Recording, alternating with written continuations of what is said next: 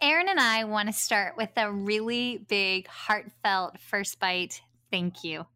We have been so encouraged by your kind word, your messages, your glowing reviews of First Bite. This has been a labor of love for the last year and a half. And we we are grateful for y'all being on the First Bite journey with us and supporting us because we I mean, we work full time and this is this is a full-time gig on top of it and we do it with joy because we understand that the world of early intervention pediatrics needs evidence in it.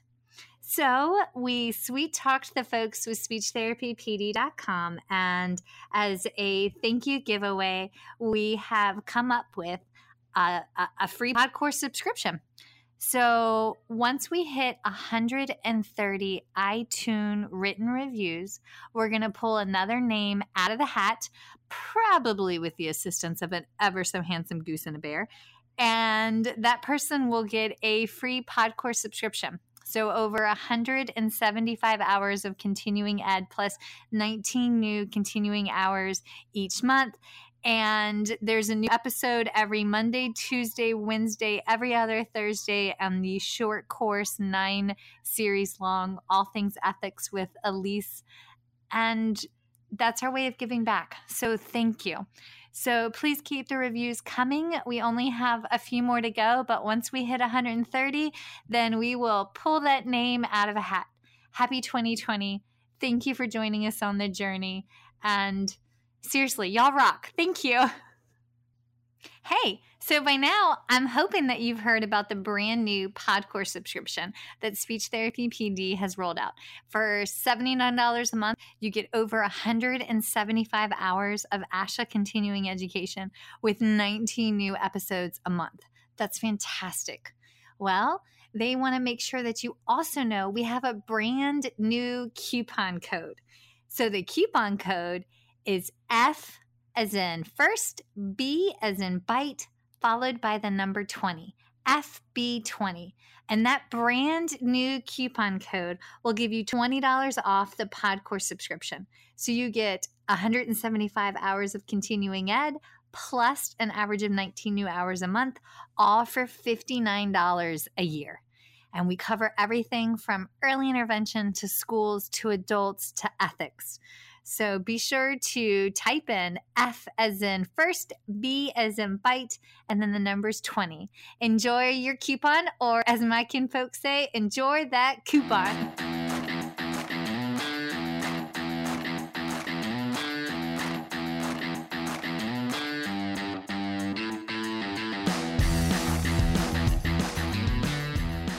Hi, folks, and welcome to First Bite Fed, Fun, and Functional a speech therapy podcast sponsored by SpeechTherapyPD.com. I am your host on this nerd venture, Michelle Dawson, MS, CCC, SLP, CLC, the All Things Peds SLP. I am a colleague in the trenches of home health early intervention right there with you. I run my own private practice, Heartwood Speech Therapy, here in Town, South Carolina and a guest lecture nationwide on best practices for early intervention for the medically complex and fragile child. First Bite's mission is short and sweet to bring light, hope, knowledge, and joy to the pediatric clinician, parent, or advocate. By way of a nerdy conversation, so there's plenty of laughter too. In this podcast, we cover everything from AAC to breastfeeding, ethics on how to run a private practice pediatric dysphagia to clinical supervision, and all other topics in the world of pediatric speech pathology. Our goal is to bring evidence based practice straight to you by interviewing subject matter experts. To break down the communication barriers so that we can access the knowledge of their fields. Or, as a close friend says, to build the bridge. By bringing other professionals and experts in our field together, we hope to spark advocacy joy and passion continuing to grow and advance care for our little ones. Every fourth episode, I join in. I'm Erin Forward, MSP CCC SLP, the Yankee by way of Rochester, New York transplant who actually inspired this journey. I bring a different perspective, that of a newish clinician with experience in early intervention, pediatric acute care, and nonprofit pediatric outpatient settings. So sit back, relax, and watch out for all our squirrels and enjoy this geeky gig brought to you by SpeechTherapyPD.com.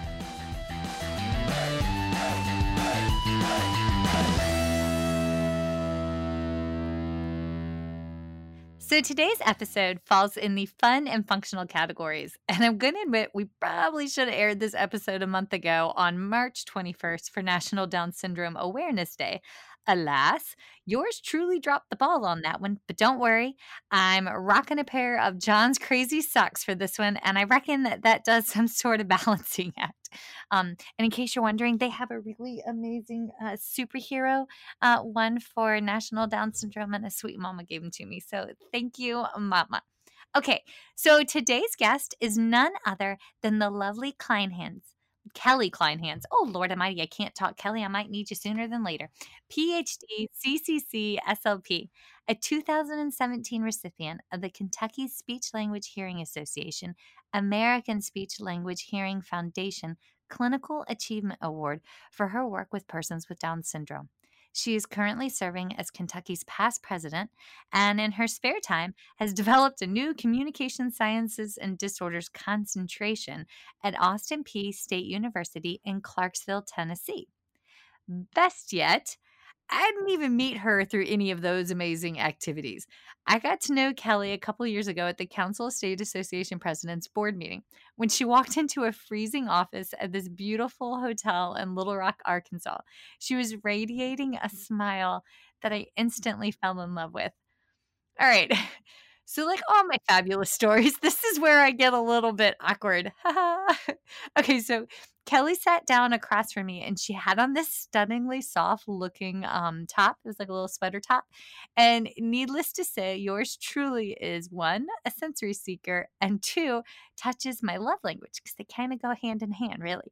Um, so that later that morning, I made sure to like, um, rub her arm because, yes, I'm an awkward turtle, but at least I acknowledged that I wanted to pet her sweater first. And I'm, um, I'm sorry, Kelly. Um, or at least I hope that I acknowledged that I wanted to pet you first. Anywho, she forgave me and or tolerated me. And then after running into each other again at another CSAP conference at ASHA, um, she was game on for me doing for doing an episode with me. And I promise I was less handsy the second time. So huzzah for one good arm rub later. Haha. um, Dr. Kelly, thank you for being here, lady. I appreciate you. How are you? Good. Thank you for having me, Michelle. And I'm glad you made that physical connection because a level of intimacy, we're going to do well together. Yes, that's. uh, it's really funny because when I mean, I just touches my love language. So, folks, if you ever run into me, like I will hug you, and like if I'm worried about you, I'll rub your shoulder or your arm, or if I think it's a pretty top, I will feel that with unabashedly.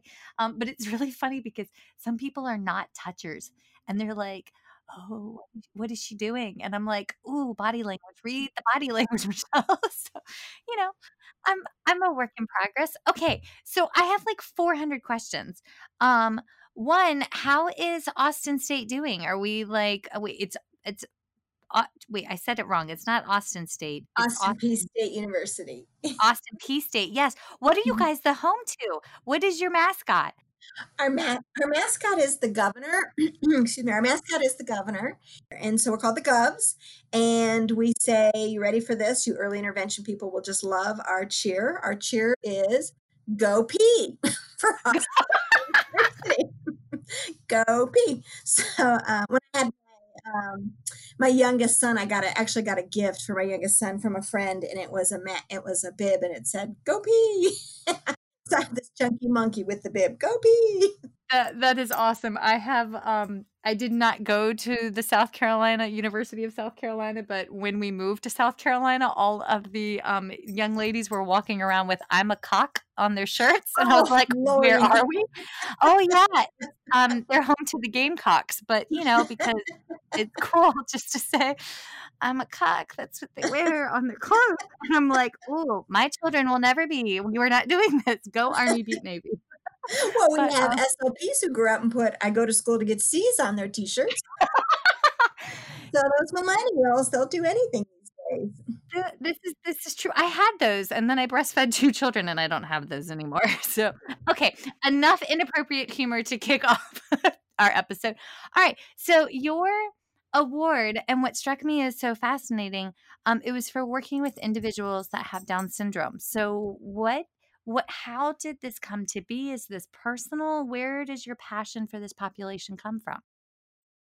Well i um this is kind of funny. So i kind of got into specializing in this over 14 years ago and it was at a time i was actually um, working full time at Murray State University in Kentucky, and I was working on my PhD part time at the University of Kentucky.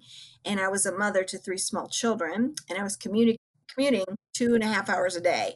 So um, I was a little, maybe perhaps out of my mind, but um, a way of reminding you that everything's going to be okay and you're where you're supposed to be.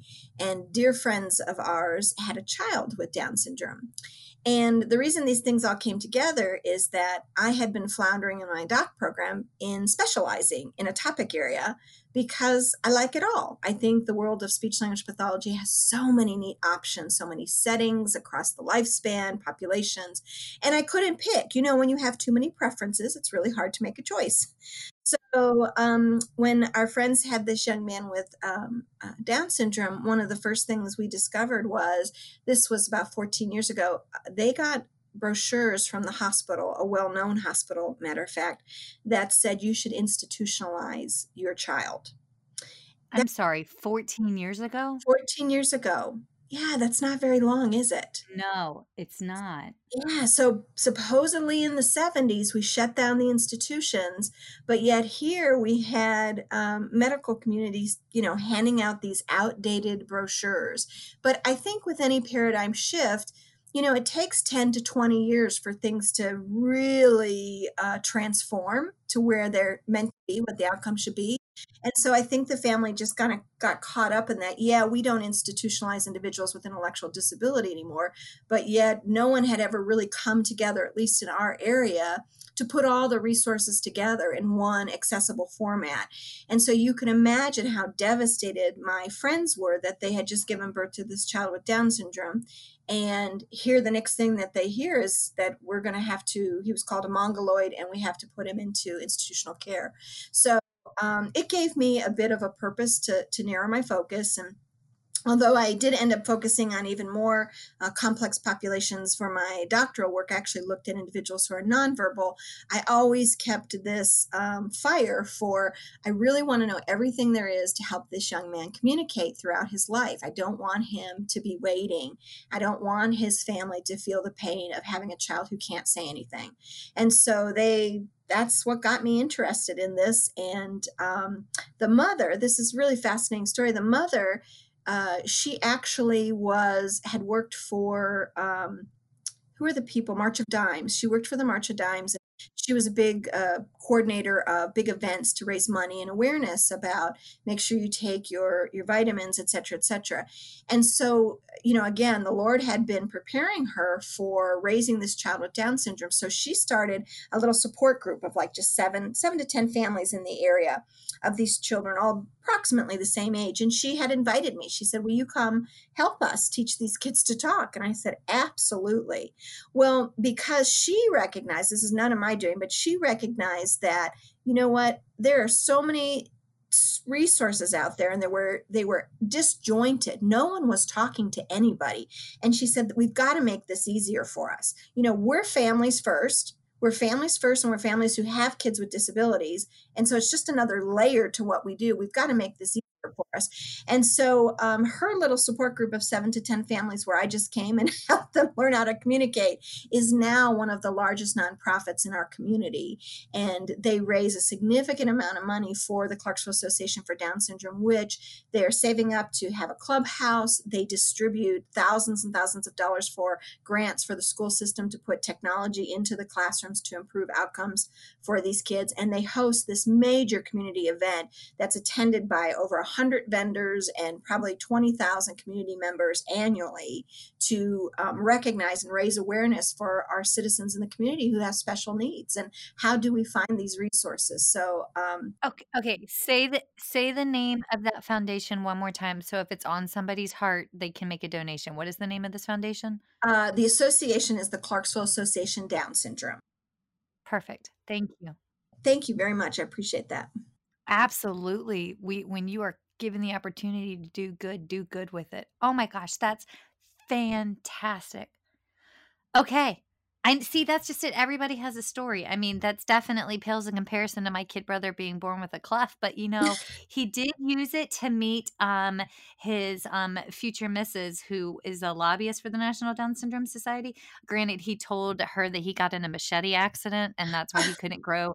I mean, like cuz he was a secret spy, but you know, um th- those dating apps they'll get you every time just saying. So like that's a good one. uh, my little brother he's not so little he's six four he's a hoot. Uh, okay all right. So um when we're thinking about early intervention with um, in general we are just now starting to see consistent publications on best practice and evidence-based resources for it. And folks i preface this with uh, I see a lot of times on Facebook, people write, What does ASHA do for me? All right, so here's one of the things ASHA does for you.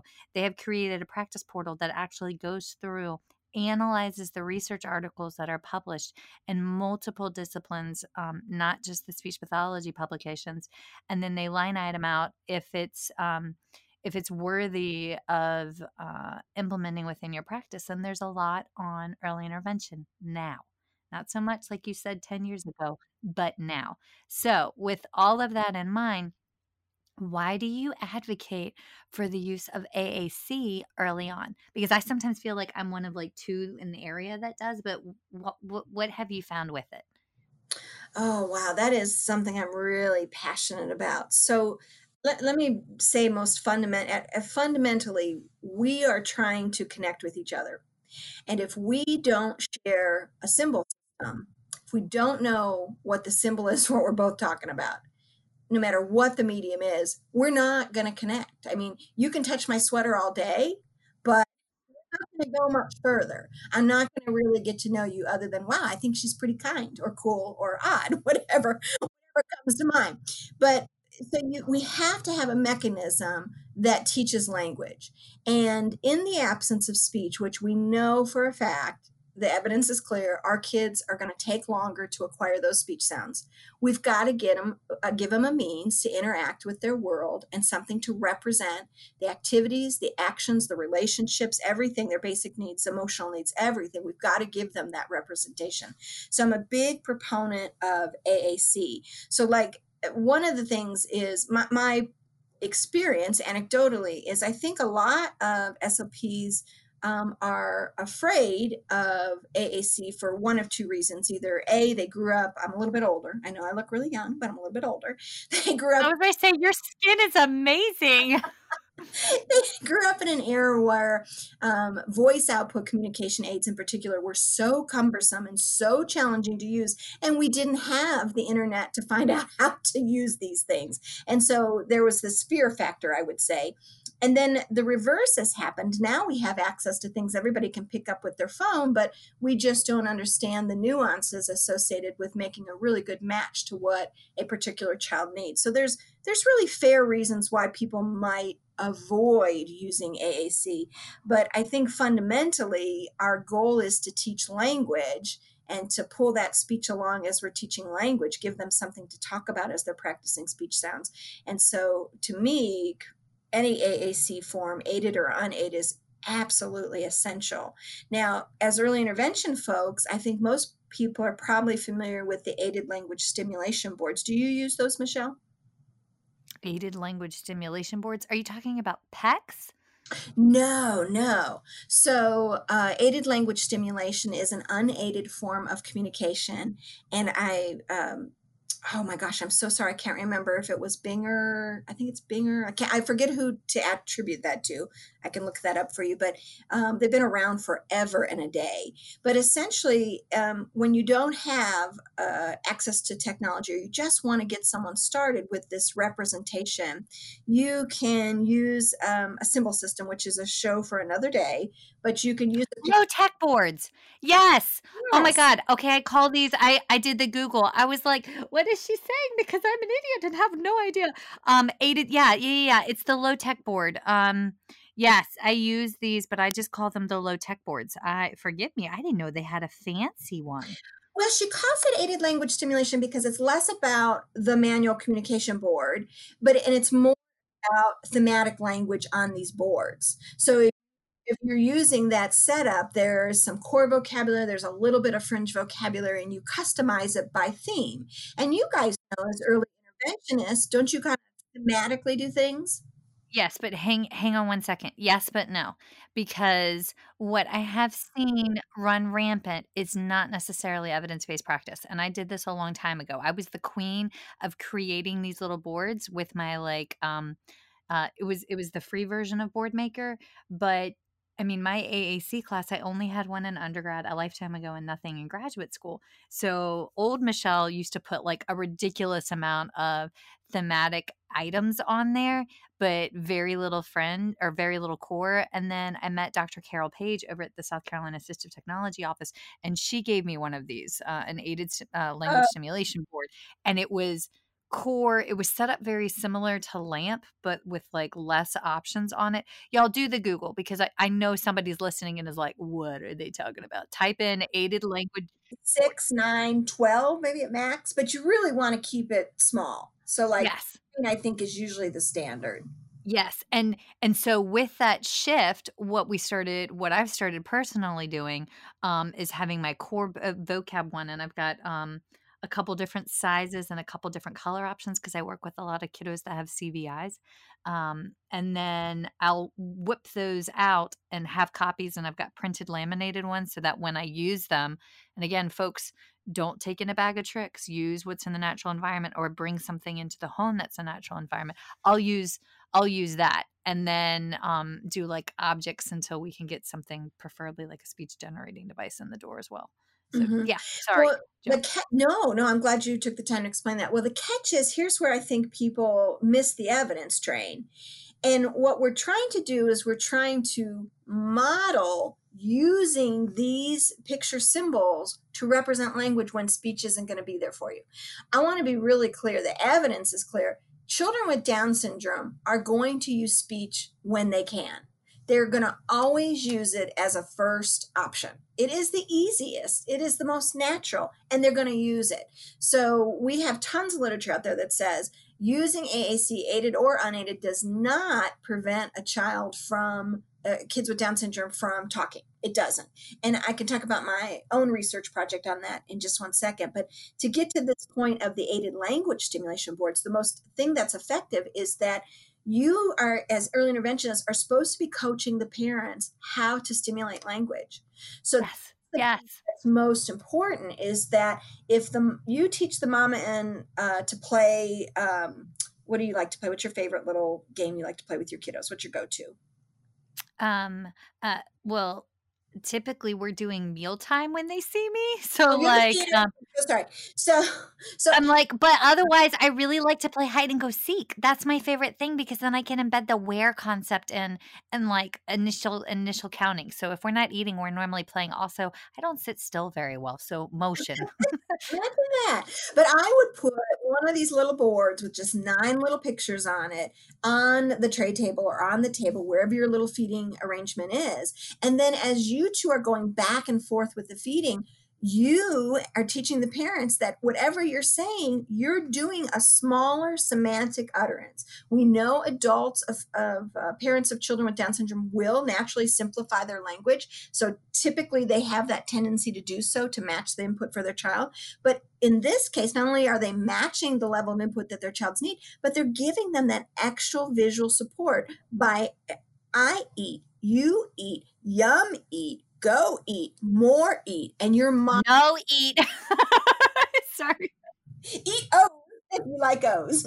So um, that's the key with like the aided language stimulation boards. I, I've seen too many of them hung up in a classroom or hung up in a home and no one everybody just walks by them opening the refrigerator closing the refrigerator or, you know move dumping a box of toys. No one's really using them you really have to you don't have to teach anything overtly to the child with down syndrome. You're teaching the parents to say hey it's okay to communicate when your words fail you by touching these pictures. And it's very effective if it's used properly in that manner. So I'm a big, huge fan of that. And then on the other end of the spectrum, if you do have the luxury where you have a voice output communication aid, we know that our kids with Down syndrome have these really poor auditory working memories. They can't hold acoustic signal in memory long enough to get it where it needs to go and process it. So when we use the voice output, you as the therapist are saying something and then you're you can model with the AAC device just like it, you would with a manual communication board and now the child gets double the acoustic information than they would have otherwise.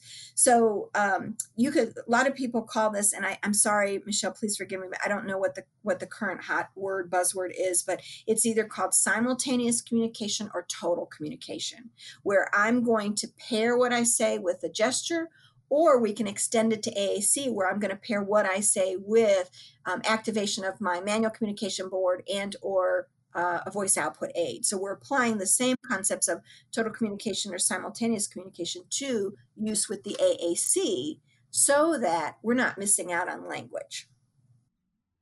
I've heard it, um, I've actually heard it called both. And I've heard total communication used um, also to include ASL in the mix so that way when you're doing um, when you're u- modeling it on the communication device verbally saying it and filling in like any gaps like that's honestly how i use fringe vocab in a pinch is i'll sign the fringe vocab board because normally it's like a fringe vocab board that like i know that and anticipate it's like part of the family's fringe but i've heard i've, I've also heard it used in that um, perspective as well mm-hmm. so so i don't know which one the current top one, but they're the same thing essentially. You're pairing both of those for multimodal communication, and it's it's really effective. Absolutely. Okay, so folks, I don't know if y'all are aware of it or not, but the National Down Syndrome Society has on their website a chart um, that talks about the typical age of acquisition for certain life skills for individuals with Down syndrome. Uh, if you um, can't seem to find it on their website, please feel free to message me because I've got it saved because I use it in a lot of my lectures. Um, but um, uh, that is not the mailman. That is the school bus letting out in the background. So if you hear dog and Chewbacca, they are protecting all the tiny humans. Um, but um, good guard dogs that they are. But for our individuals that have Down syndrome, they typically don't start acquiring those first words until they're two years of age. So for a typical two year old, we're looking at like 250 words and like two word combos. For our children that have Down syndrome, that's when they're just getting those first 10 to 50 words, right? And um, the typical age of acquisition for two word combos for our little ones that have Down syndrome is four. So here's the deal when we're working with them, we have to set reasonable expectations. And and then um I was talking with Nicole and she sent me a new reference and you can find it right on their website that there's um see we are going to do the dual diagnosis. I knew this would happen, Kelly. Um the there is current data that shows that individuals that have down syndrome 39% are likely to obtain a dual diagnosis of autism spectrum disorders. So if you have a child that's at risk for flaccid dysarthria, which is a motor planning difficulty due to um, a diagnosis of Down syndrome. And then you add in uh, the secondary component or concomitant etiology of autism spectrum disorders. And just like Kelly got done explaining, um, processing difficulty processing auditory input and holding it in their auditory short-term memory to um, to decode it and, and to turn it into functional language, y'all, it gets even harder.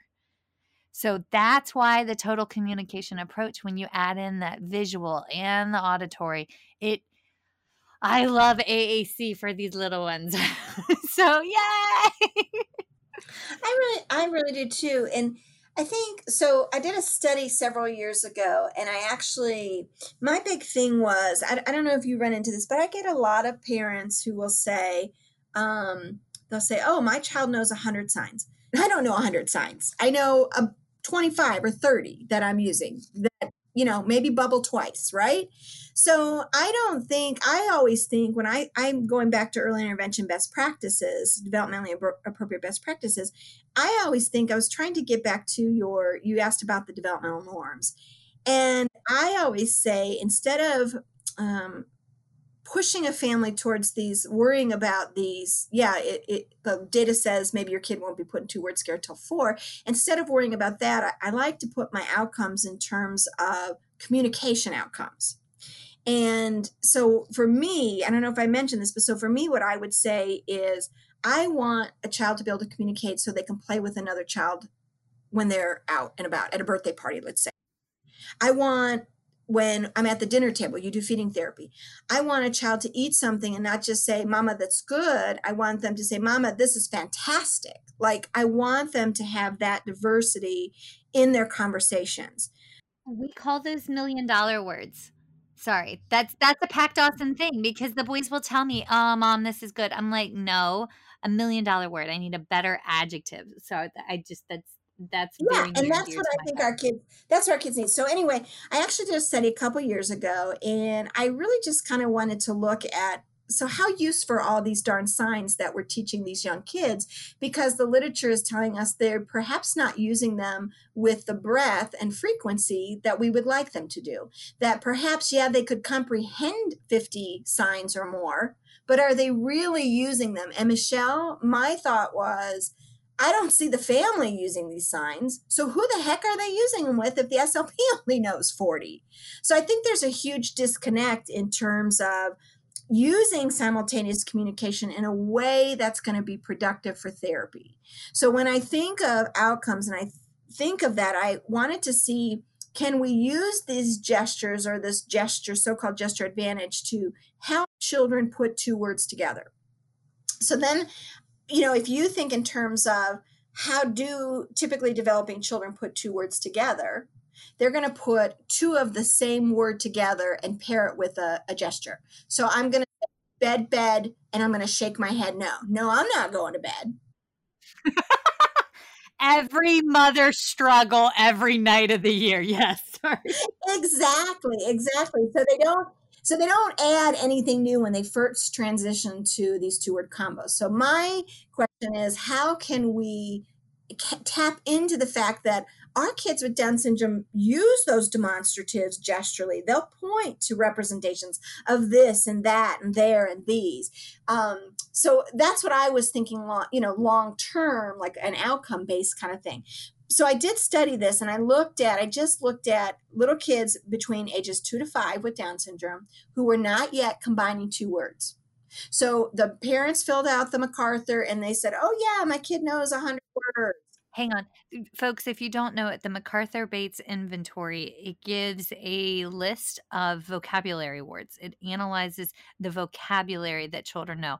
And oh, oh, oh, oh, I just found out last week um from a, a, dear colleague, Dr. Faye Murray, that the MacArthur Bates, they have um, they have it translated into words from English, Spanish, Chinese, different types of Arabic, and all sorts of like crazy languages you never would have thought of. So if you contact MacArthur Bates directly, they can put you in contact um, and find the appropriate vocab for um, certain languages and regions. Sorry, squirrel. Oh, that's Continue. great. No, that's great. Yeah. So, um, so you know, again, looking at parents are saying uh, consistently saying, "Oh, my kid knows all these gesture forms, but they're just not producing them with any kind of frequency or any breath to what they're doing. So I put the kids, these kids, so they weren't using um, two word combinations. They had 50 words. And I did total communication with sign, with a spoken word and sign condition. And we played house and we played farm. Okay. And we what was the kid's choice it was the ch- child's preference to how they wanted to express themselves. And then the, each child participated in a second condition in which we used a voice output communication aid, an AAC device that has voice output. And we used what's called a visual scene display. So a visual scene display is just one page on the AAC device. So perhaps it was a picture representation of a farm. And on the farm, we have um, a, a, a female farmer, farmer, male, a corn, a cow, a pig, the barn, like all the things that you would play with if you were playing with a, a child's farmhouse that they had in their home. And so then I did simultaneous communication, but I spoke the word and then activated the voice output, just pushed that image on the scene for my model, right? So when I looked at what the kids did, I want to be really clear, consistent with the literature kids who have Down syndrome who use voice output communication aids, they're going to use speech. They're always going to choose speech when it's available to them, when they have it. They're going to use it. It's easiest, it's natural, it's going to happen. But the thing that was really interesting to me was here were these children who had never had these AAC devices, and with just a minimum exposure, I just played like a little game with them to make sure that they could depress um, on the screen to activate the voice output. So just an image, like a visual scene display of the, the farm or the house condition, four of the six children that I sampled, they actually produced novel two word utterances using the voice output. Yes. In speech. And they weren't just using those little transitional ones like bed, bed, or mama, mama, or they were using really robust semantic relations. You know, farmer go, pig play, mama kiss, daddy bed night night mama like really good ones. And so um, i thought that was really interesting that yes i think the gestures have a place in all this. I think the gestures are just as useful to help a kid transition to two word utterances but i'm just wondering if there's more efficiency to using a voice output communication aid. So just like i just like a child's neuromuscular development with the motor skills necessary for speech aren't yet there to produce the sounds they need so we can understand them. Perhaps the neuromuscular skills that would support using gestures in two word combinations or fine tuning the number of gestures they have to use so I can differentiate among them are not are not developmentally ready and that thus this makes the voice output communication aid in particular this instance the visual scene display so a good representation of uh, representational symbols in context, the picture looked exactly like you're with it, that that actually helped them have that more robust language experience. So now if I look at my outcomes where I'm saying I want someone to be able to um, communicate about activities and to do that, they have to have vocabulary to talk about it. And we know that although we can do a lot with a one word vocabulary, we can do even more with a two word vocab, with, with pairing two word combinations. Okay, what were your ages in the study? Two years to five years? Two to five, yeah. Okay, those are our people. Those are early intervention people. That's when this uh, folks this is why this is why we should be embedding as much AAC as early as we can. Also, okay, you were talking about the fine motor component and I have seen um I have seen this play out a lot when I rely just on sign language and I'm not and I don't have like uh, a flat one page communication board with core vocab. It's the fine motors. Our children that have Down syndrome have delayed fine motor acquisition. Mm-hmm. But one thing that, um, if, and, and there's a lot of us that did not have the luxury of having a stellar AAC class. Like, okay, we'll own this. I had a great AAC class in undergrad, and that was it. I got nothing in grad school. So you're kind of flying blind, right? So, like, I think now you're supposed to have like an AAC grad school class or like embedded within. But if if yeah, and that just came out. In all fairness to programs, you know those standards. I just did a paper on this.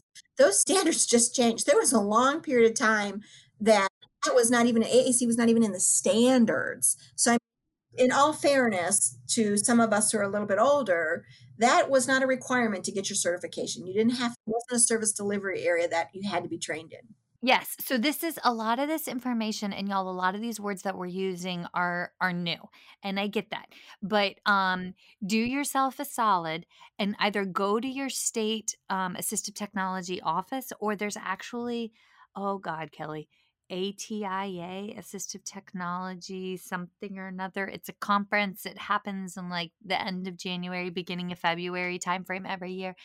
There are so many different things that if you have a child that does have fine motor deficits, but can like isolate their index finger or like use like um um like the flat part of their hand, they actually have these really cool, for lack of a better phrase, like a plastic screen that can go over an iPad or go over an interactive screen to help isolate and tease those words out. It sets these kids up for success from a fine motor perspective. So don't let a child's fine motor delays make you feel that the child won't be able to engage with AAC because there's so many options out there. Sorry, I just. Oh my goodness. Yeah. And matter of fact, I, I think if you think in terms of training someone to depress with right amount of pressure and area, surface area like visual scene display you you just got to be in the ballpark there. But versus having to uh, you know modify your finger for a word a gesture that you know encompasses some type of finger spelling eh, to associate with the color or something like that i think i think it's a, a little less motorically demanding in many cases. Yeah absolutely yes. I was yes. to oh go on i'm sorry. No, I was just going to say this is also where we get to collaborate with the OTs, and I'm all about like interprofessional practice. So, like, y'all, if I mean, most states will allow you to do like once a month collaboration and billing for like joint sessions. This is where you get to do um, interactive sessions with your OTs to like assess like fine motor and accessing speech generating devices. And I love that. so, like, I was just going to say, I'm a big fan. Um, I think the SIG special interest groups. Um, I think the articles that are published in SIG special interest groups. I think they are so often clinically focused and written at such a level there's so many of them are just full of clinical applications. And so if you if you need a little bit of help from that standpoint. And then of course michelle should as a member of your state association member benefit of your state association would be to reach out to your uh, state. So I'm in Kentucky, and you would say, Hey, Kelly, who's a pace setter in AAC that can help me start implementing this in my early intervention practices, right? Yes, yes. And y'all, we all know those people they're typically um when you have your state association conference like go a lot of times they'll get the directors of the state designated assistive tech program there or whoever does teach the assistive tech class at like the major universities will do lectures there. But if you contact your state association board if we don't know a person it's our job to know the person who knows the person. And i say job but like trust me we all work for free for volunteer. Y'all we will get there and we will do the thing. So go team. Absolutely. I would say one last thing about the AAC piece, if if it's okay. I would also say um, if you do and when you do, I'm I'm a proponent of it, but I I don't do it like I don't slap it on everybody. Like it's not necessarily appropriate at the right timing. Timing is everything. So when you do say, "Hey, I think this is an option," I want you to make sure that you're saying you're asking and answering very clearly what are your reasons for using the technology so for me, my reason was I don't believe that these kids have 100 signs and I really believe that they need exposure to language. And so that's that would be my reason for using technology. And then the second thing that I've been really big on in the last 2 years of my life is how does introducing technology into therapy really alter the therapeutic environment? And it really does. So you you really careful. Your whole everything you know about uh, joint attention joint visual attention that kind of it's a new ball game if you're going to enter, if you're going to introduce technology into your your early intervention session. And in particular what happens to the interaction? So you may have to do some of your pull some of your tools out of your toolkit in the way you reposition yourself your pauses in making sure you have that um, shared attention or shared focus of attention.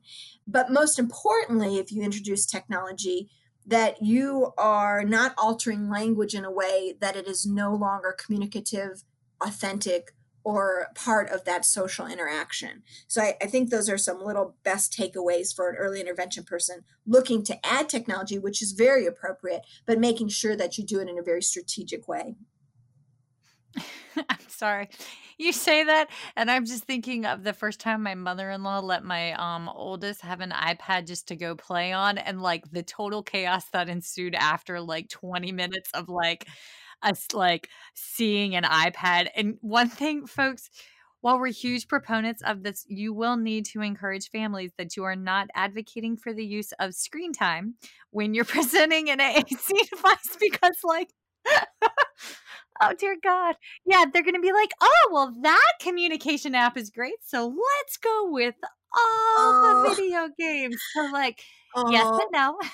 so we had one. We had a young man. He was an adolescent, and um, we were working on some pragmatic stuff with him and some cognitive language stuff for school. And just one day, the parents show up and say, "Here, we bought this iPad and we bought this app. You know, help him communicate better." Just like you know, one of those horror stories. And mm-hmm. it was so funny because after a couple weeks, while we were trying, you know, very hard to do some nice programming for him, he just kept going to. Remember the Angry Birds? He had. I was an Angry Birds widow for a minute. I got you. so um, I was an Angry Bird SLP for many minutes. and, and uh, so we had, you know, we had to have that really crucial conversation with the family. Like, um, so it looks like he's playing Angry Birds in his free time the app and the iPad and you know how can we make this something that we're all communicate you know eh, putting the emphasis on communication even though you would think would be so simple is sometimes your biggest barrier I, I hear you that's a tough one oh my goodness okay i'll also say one last thing too about early intervention technology there are some really nice um, cases. So if, if if you end up trying something simple with a, an iPad, make sure you get a durable case because you guys know your kids tend to throw things when you least expect it. And then also too, I would say um, don't ever introduce something that requires like several lessons. You know, put yourself in you know our shoes when those really high tech AAC devices first came out, and it was like more complicated than uh, a Chromebook, like ten times more complicated than a Chromebook. So you know it has to be self explanatory, and and that's kind of why I like in practice, Michelle. I actually like if you introduce the um, aided language stimulation to teach them the dynamics and nuances of communicating without the voice output then when you mm-hmm. add it in the form of technology, it's a little bit smoother transition, in my humble opinion. Mm-hmm. It is. And one of the things that um, Carol mentored me in was start where you want to end. So I I thought that was really great. So if I so like what how do I translate this? So um it, I wouldn't start with just a two switch device if you can help it. I would start with something that has like um, maybe eight to 12 options on the screen, but maybe not have all eight or 12 options visible. Maybe just start with like two or four options visible and then slowly add in more. That way they're learning muscle programming. And I've done that with, um, the what I call the low tech boards or what you're referencing the aided stimulation. I've done that by simply like um taking a 8 by 10 piece of computer paper and like only cutting out um, the two options that I want visible, and then I photocopy it so that way it's the same size. All the grid lines are there because I draw the grid lines on there, but only those two or four words are there. So, um, and this is something that y'all I can do it in my tiny little home office. I can pull this together. I can make multiple copies. Um, get them laminated and drop them off with the family because again, leave the options there in the home. That's um, smart. Yeah, that's really yeah. and we, we know for a fact the literature is really clear. We have device abandonment when a device um, doesn't have what if someone outgrows it so quickly, it just yes. is not going to be useful to them. They'll they'll they'll dump it, and then someone will say, "Oh, that wasn't effective." But it wasn't effective because there wasn't enough messages on it. There were there was yes. the child wanted to communicate about. So it's really a tricky, sticky dance, but it's one that can be managed with some strategies. Absolutely, that's a good advice. So, like, our second question, we have like somehow jumped from the first question. So, the first question was that why do we advocate for AAC AAC early on? And then the second question was how do we make total communication effective in intervention? We've like done that, but do you have more to add to that one because we got so excited? I think, I guess a lot, we'll close it with this. I think that you, I think I think as an early intervention person, if you're if you're going in the home and you're using best practices, I, I think so. I work in higher ed, and I'm back to teaching undergrads. And I forgot what a foreign language is to undergrads to talk about really like I don't know communication, speech sound disorders. So you have to think in terms of you know what you're trying to accomplish for your communication outcomes. You you want them basic needs, emotional needs, recreational, social, academic, vocational, and self-determination. But families don't get that. You know, families like want to hear the kid talk. That's mm-hmm. they can't get to the piece of the bigger picture piece about communication. My I guess what I'm trying to say is we have to teach families that communication is contextual and I think it's up to us, without using any of our professional jargon, to show families and help them understand that the forms that the kids use are going to be overlaid on these functions, what they want to talk about. And it's all influenced by the context or by the interaction or intention. And so when we're like, when we're taking our little kids with Down syndrome from single words or to two words, and we know that these kinds of two word combinations can have multiple meanings. It's one form, mama kiss boy, mama kiss pig. But to that child, that sequence could be very different. It could be mama loves that pig, right? If he kisses the boy. or maybe mama's playing with that pig.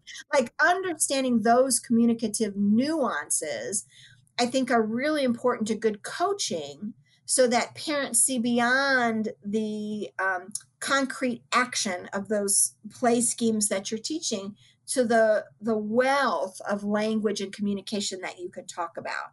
You know like i don't know if you do this but you know one of the biggest things that kids get the biggest kick out of and parents don't get it is you know what what does your kid do at the table that drives you crazy? It's when they burp right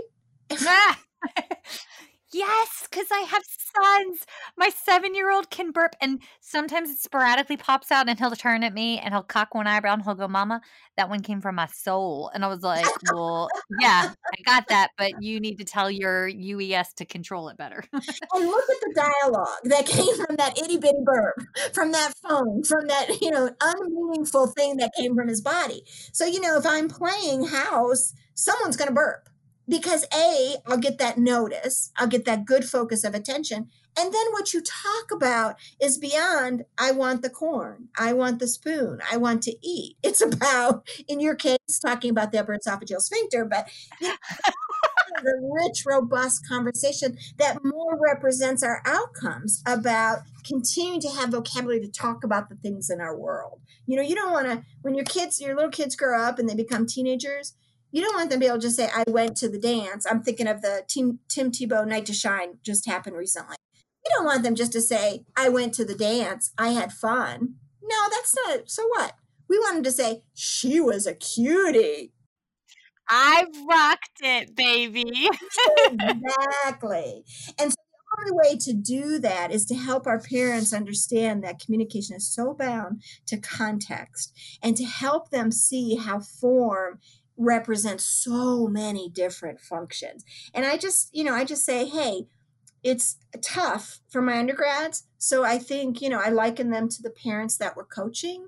We have to kind of step back and take that perspective of, I don't want to use any of my professional jargon, but I want to help them see that opportunity for those communications because that's what our little ones are going to really attach meaning to.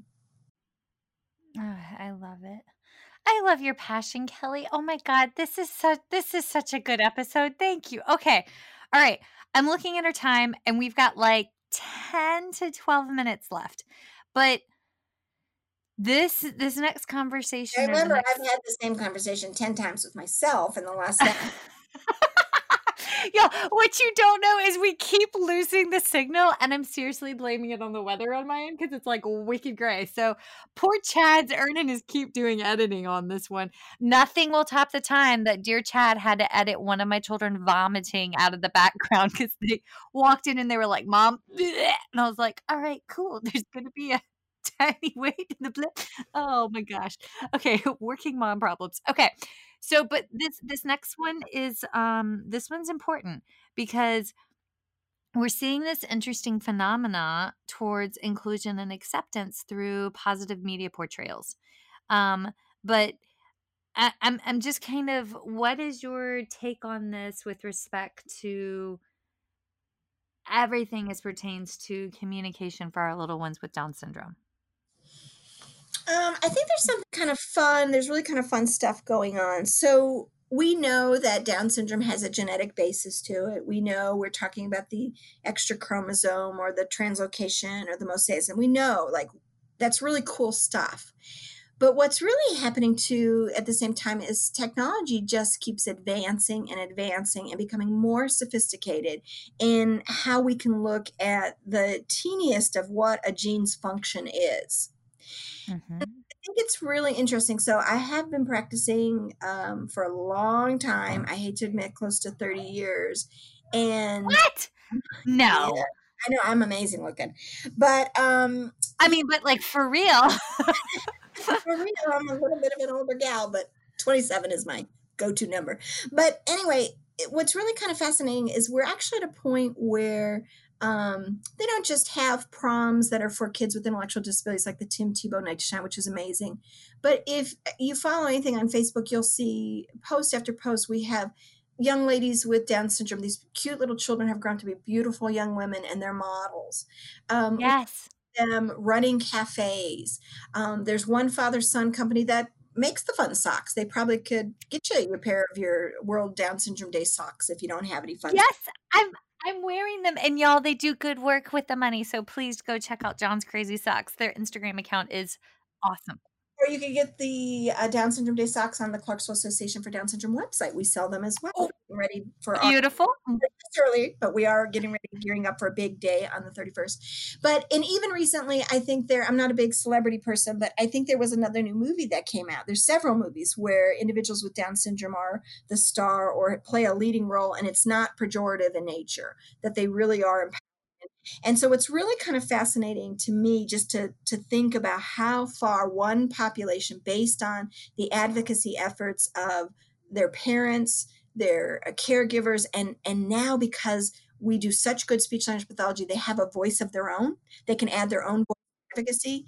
We're getting at a point where technology may allow us to shut down that 21st chromosome you know, I wonder, I often think, how close are we to seeing the last generation of kids with Down syndrome being born? Because the technology to turn genes on and off is just down the pike you know so so easily. And so i think that's really a fascinating um, phenomena that's that's going that's going forward. And the kids with down syndrome what's really exceptional is uh, because they have that stereotype that they're just so lovable, you know, the classic stereotype, I think they do more for other individuals with uh, disabilities than perhaps some other types of, of impairment categories um, because of they have that, uh, the cuteness factor marginalizes them, but marginalizes them in a good way to some extent.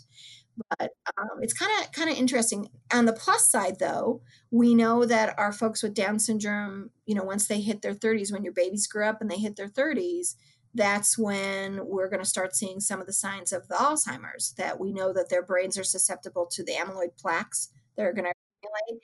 So, at the same time, though, with some of the interesting things that are going on with the gene research, um, we may be able to shut that down to keep our our aging folks with Down syndrome from having to experiencing some of those devastating effects associated with um, the Alzheimer's symptoms that are, are bound to come. So uh, it's kind of an interesting place to be. Um, it's an exciting time for our young kids with um, Down syndrome. I think it's exciting because, like you started the program with, there's evidence based practice out there that says, here, let's help them communicate both speech and language, how those things come together. There's, I think we've moved from paying attention to these kids with Down syndrome, what they can't do, to the really, if you've got this good social environment, they can do anything, which is what we want for any child. Um, and so it's kind of it's kind of interesting that perhaps maybe we're seeing sometime in the near future the last generation of kids with Down syndrome. Who knows? That is that is um I um I'm speechless, which is hard to do for NSLP because we can always we can always talk about something, but um I am um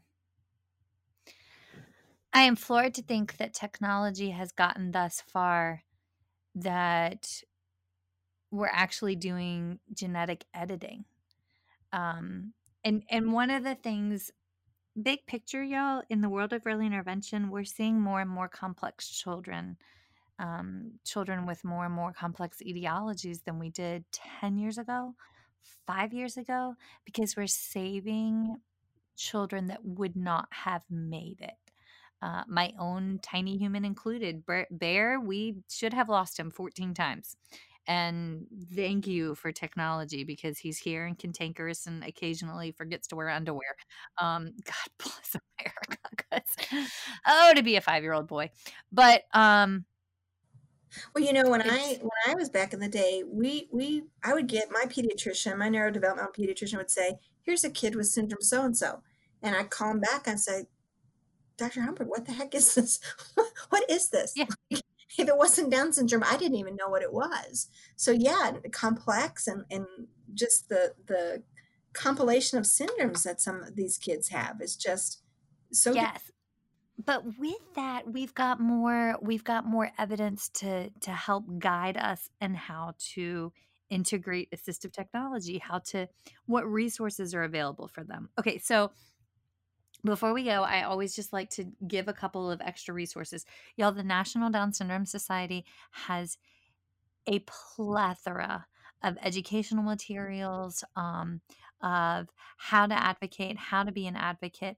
Different states have um, they have local chapters, but they also have um, advocating um, special education uh, groups across the state. Here in South Carolina, we have Family Connections that does an awesome job. Um, we have Able South Carolina, just to name a few. And uh, our tiny humans grow up. Our tiny humans with Down syndrome turn into adults with Down syndrome. Just like my brother-in-law was a tiny human with special needs, and now he's um, he just turned 43. And 43 years ago, they said, take him home and make him comfortable. He might make it a week. Oh. So, um, oh, oh, oh, that child, that that man, he is one hot mess and can cuss like a sailor, which is funny because the family was army. So, just saying, but like, case wrong. But the one of the big parts that I feel like we forget in our coaching models is that we forget to educate and advocate for the families and how to engage with their community because you can take all of this functional communication advice that we just talked about and go do it in a group activity. Because children, when they're around other children, and not isolated, but out and engaged, y'all, language takes off there. So um take away go and take your tiny human well maybe not maybe not take the tiny human but meet the family with the tiny human at a park with other tiny humans orchestrate like a group session um and and seriously look for social media for the joy on it for inclusion for acceptance there uh, because that's and you have the skills you're the expert so reach out at that local level. Like eh, I, it was by circumstance that I became involved with our Clarksville Association Down syndrome. But you all have these local agencies, and you know some of them might just need someone like you who has the organizational skills and the communication skills to lead them to make an impactful change in their community. So, yes. you know, if it's a population you really are fond of, you should jump right in and, and use your skills. Yes, Okay, so Kelly, um, we have to switch over to questions, and oh my gosh, I could talk to you all day long. Like we should probably do like a part two because this was wonderful. Um, but I do have to get us over to the questions. But I heard from a little birdie that you have an exciting webinar coming out in the next couple of months. So if folks want to learn more from you, um, how can they reach you? How can they follow you? And um, can you tell us what the webinar is on?